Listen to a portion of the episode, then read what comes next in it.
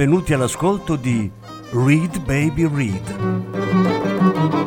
un programma di reading letterario radiofonico a cura di Franco Ventimiglia e Claudio Desser.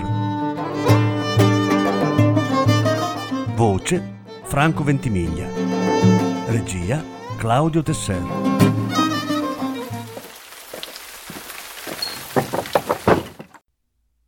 La metamorfosi di Franz Kafka. Lettura in più parti. Prima parte. Un mattino, al risveglio da sogni inquieti, Gregor Samsa si trovò trasformato in un enorme insetto. Sdraiato nel letto sulla schiena dura come una corazza, bastava che alzasse un po' la testa per vedersi il ventre convesso bruniccio, spartito da solchi arcuati. In cima al ventre la coperta, sul punto di scivolare per terra, si reggeva a malapena. Davanti agli occhi gli si agitavano le gambe, molto più numerose di prima, ma di una sottigliezza desolante. Che cosa mi è capitato? pensò. Non stava sognando. E la sua camera, una normale camera d'abitazione, anche se un po' piccola, gli appariva in luce quieta fra le quattro ben note pareti. Sopra il tavolo, sul quale era sparpagliato un campionario di telerie svolto da un pacco, Samsa faceva il commesso viaggiatore, stava appesa un'illustrazione che aveva ritagliata qualche giorno prima da un giornale, montandola poi in una graziosa cornice dorata. Rappresentava una signora con un cappello e un boa di pelliccia che, seduta ben dritta, sollevava verso gli astanti un grosso manicotto, nascondendovi dentro l'intero avambraccio.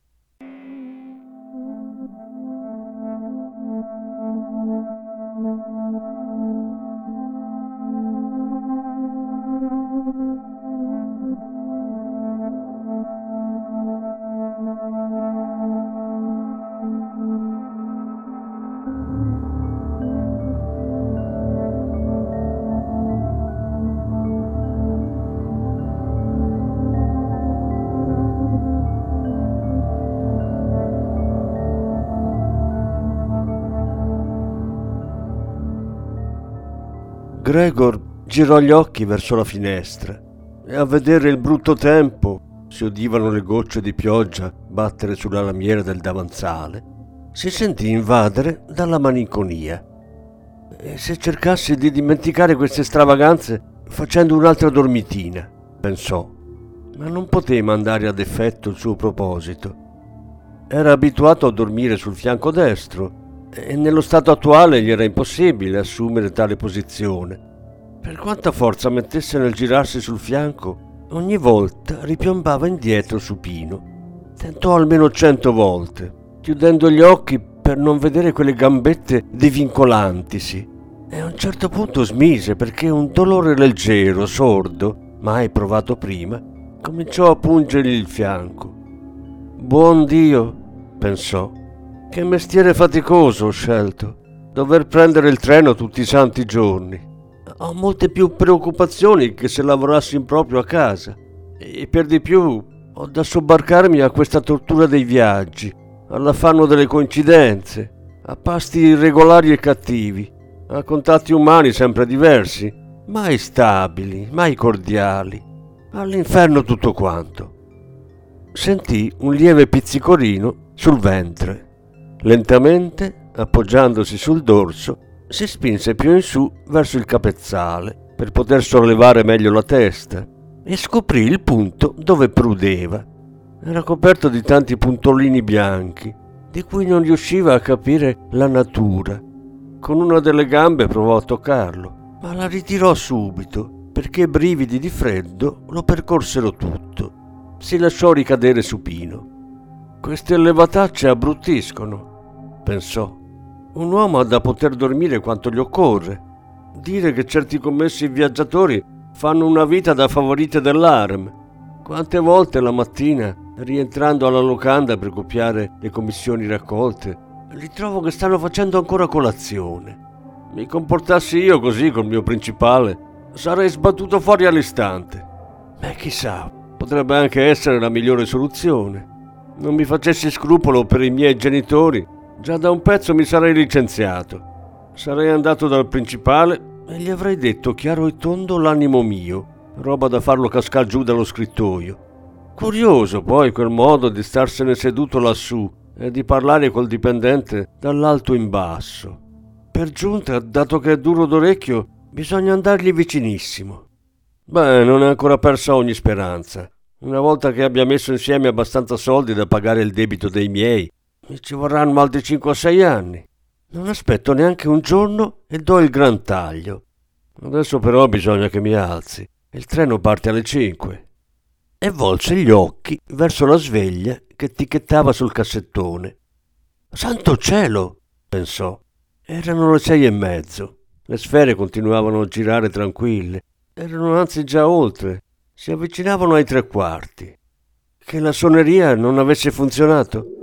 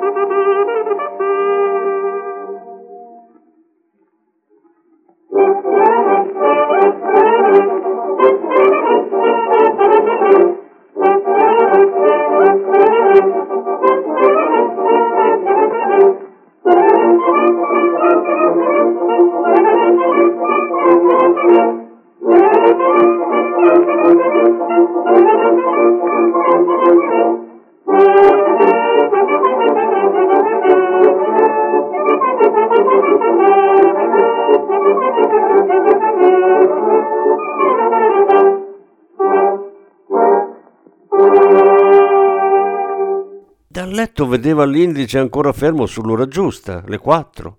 Aveva suonato, non c'era dubbio.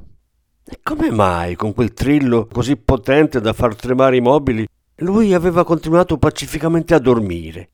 Via, pacificamente proprio no, ma forse proprio per questo più profondamente. Che fare ora? Il prossimo treno partiva alle sette.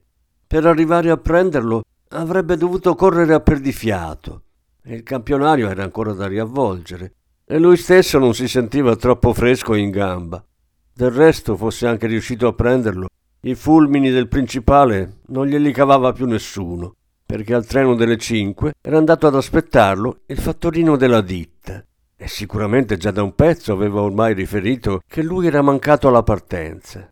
Era una creatura del principale, un essere invertebrato, ottuso, darsi malato? Sarebbe stato un ripiego sgradevole e sospetto. Durante cinque anni di impiego Gregor non si era mai ammalato una volta. Certamente sarebbe venuto il principale, insieme al medico della cassa mutua. Avrebbe deplorato coi genitori la svogliatezza del figlio e, e tagliando corto ad ogni giustificazione avrebbe sottoposto il caso al dottore, per il quale non esisteva che gente perfettamente sana, ma senza voglia di lavorare. E si poteva poi dire che in questo caso avesse tutti i torti? In realtà Gregor, a parte una sonnolenza veramente fuori luogo, dopo tanto dormire, si sentiva benissimo. Aveva anzi un appetito particolarmente gagliardo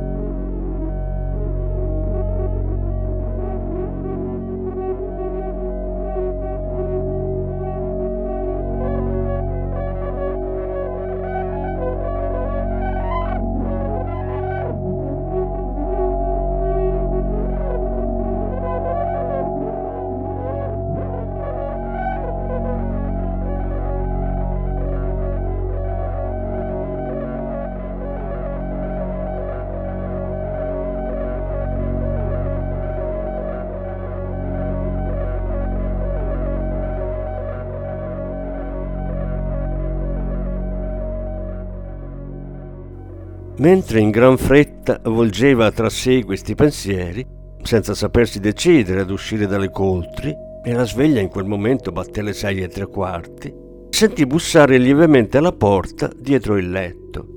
Gregor! chiamò una voce, quella di sua madre. Manca un quarto alle sette, non dovevi partire? Dolcissima voce. All'udire la propria in risposta, Gregor inorridì. Era indubbiamente la sua voce di prima, ma vi si mescolava, come salendo dai precordi, un irreprimibile pigolio lamentoso, talché al primo momento le parole uscivano chiare, ma poi nella risonanza suonavano distorte, in modo da dare a chi ascoltava l'impressione di non aver udito bene. Avrebbe voluto rispondere esaudientemente e spiegare ogni cosa, ma viste le circostanze si limitò a dire eh, Sì, sì, grazie mamma, mi alzo subito. Evidentemente la porta di legno non permise che di là ci si accorgesse della voce mutata, poiché la mamma non insisté oltre e si allontanò. Ma il breve dialogo aveva richiamato l'attenzione degli altri familiari sul fatto che Gregor, contro ogni previsione, era ancora a casa. E già ad una delle porte laterali bussava il padre, piano, ma a pugno chiuso. Gregor, Gregor, chiamò. Che succede? e dopo un breve intervallo levò di nuovo più profondo il richiamo ammonitore. Gregor! Gregor! Intanto all'uscio di rimpetto si udiva la sommessa implorazione della sorella. Gregor, non stai bene? Ti serve qualcosa? Ecco, son pronto, rispose lui in tutte e due le direzioni e si sforzò di togliere alla voce ogni inflessione strana pronunciando molto chiaramente le singole parole e intercalandole con lunghe pause. Il padre, infatti, se ne tornò alla sua colazione, ma la sorella sussurrò Apri, Gregor, te ne scongiuro. Ma Gregor si guardò bene dall'aprire, anzi lodò in cuor suo l'abitudine presa viaggiando di chiudere sempre, anche a casa, tutte le porte a chiave. Per prima cosa voleva alzarsi tranquillo e indisturbato, vestirsi e soprattutto far colazione, e solo dopo pensare al resto, giacché se ne rendeva ben conto, standosene a letto ad almanaccare non avrebbe mai risolto nulla di sensato. Si ricordava che già parecchie volte a letto gli era avvenuto di sentire qualche dolorino, provocato probabilmente da una posizione sbagliata, ed aspettava ansioso di veder dileguarsi una ad una quelle chimere. Che poi il cambiamento di voce non fosse altro che il prodromo di un potente raffreddore, malattia tipica della sua professione, gli pareva indiscutibile. Non ebbe alcuna difficoltà a rimuovere la coperta. Gli bastò gonfiarsi un poco ed essa cadde a terra da sé. Ma lì cominciavano i guai segnatamente a causa dell'inusitata larghezza del suo corpo. Per alzarsi avrebbe dovuto far forza sulle braccia e sulle mani, mentre non possedeva più che quella fila di gambette, annaspanti senza tregua, nei modi più svariati e incontrollabili. Se cercava di piegarne una, era proprio quella la prima ad irrigidirsi, e quando finalmente riusciva a farle compiere il movimento voluto, Tutte le altre si dimenavano come scatenate, in un'agitazione intensissima e dolorosa. Uno non dovrebbe mai fermarsi a letto senza motivo, rifletté Gregor.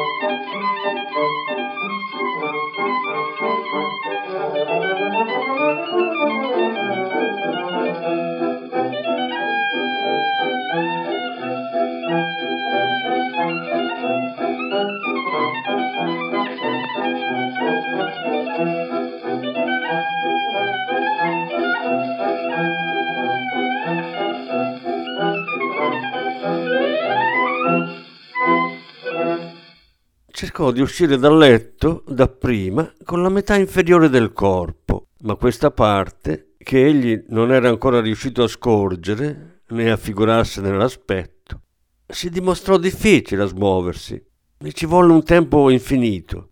Allora, quasi fuori di sé, raccolta ogni energia, si buttò in avanti alla cieca, ma sbagliò direzione. Picchiò con violenza contro il fondo del letto.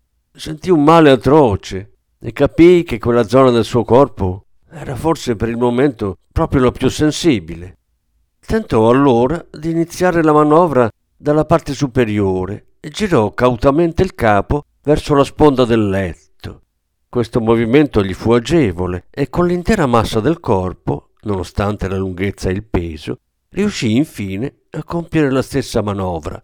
Ma quando si trovò con la testa sospesa fuori dal letto, provò paura Continuando così avrebbe finito col cascar di sotto e a meno di un miracolo si sarebbe ferito alla testa. E guai se perdeva i sensi proprio adesso. Meglio rimanere a letto piuttosto.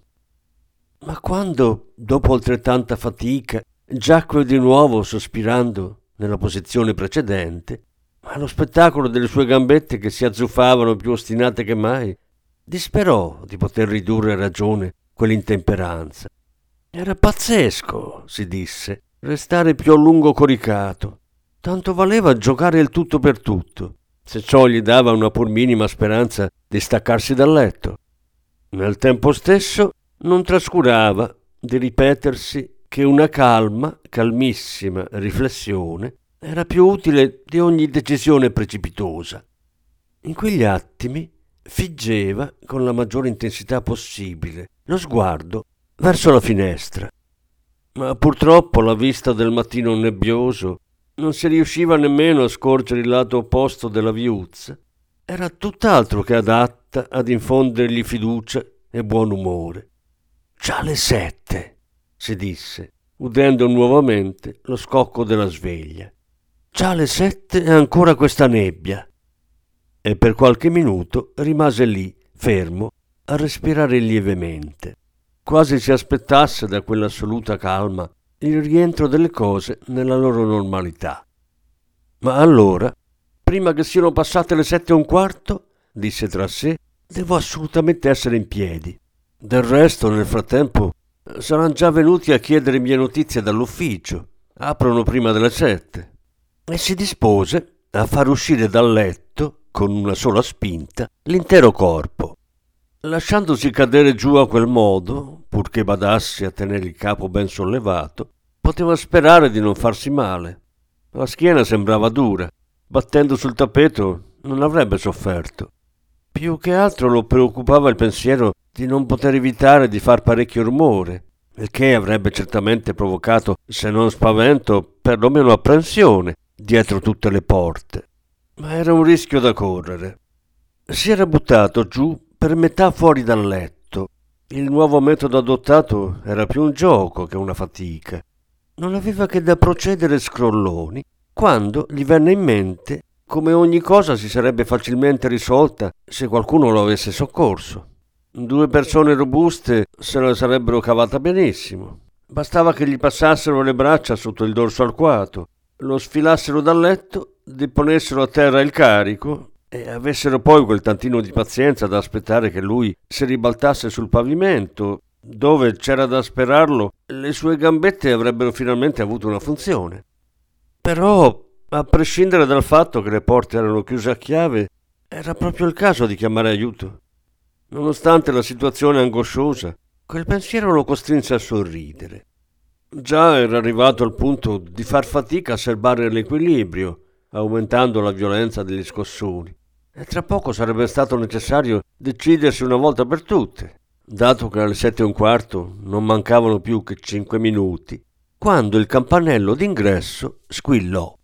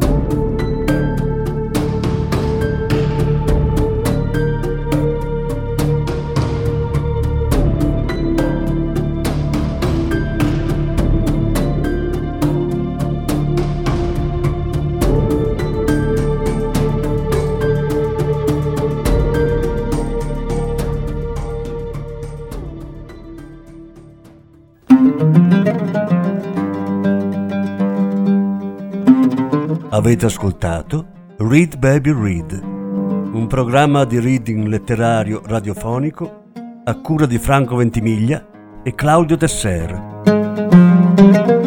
Grazie per l'ascolto, alla prossima settimana. La successiva parte sarà trasmessa la prossima settimana.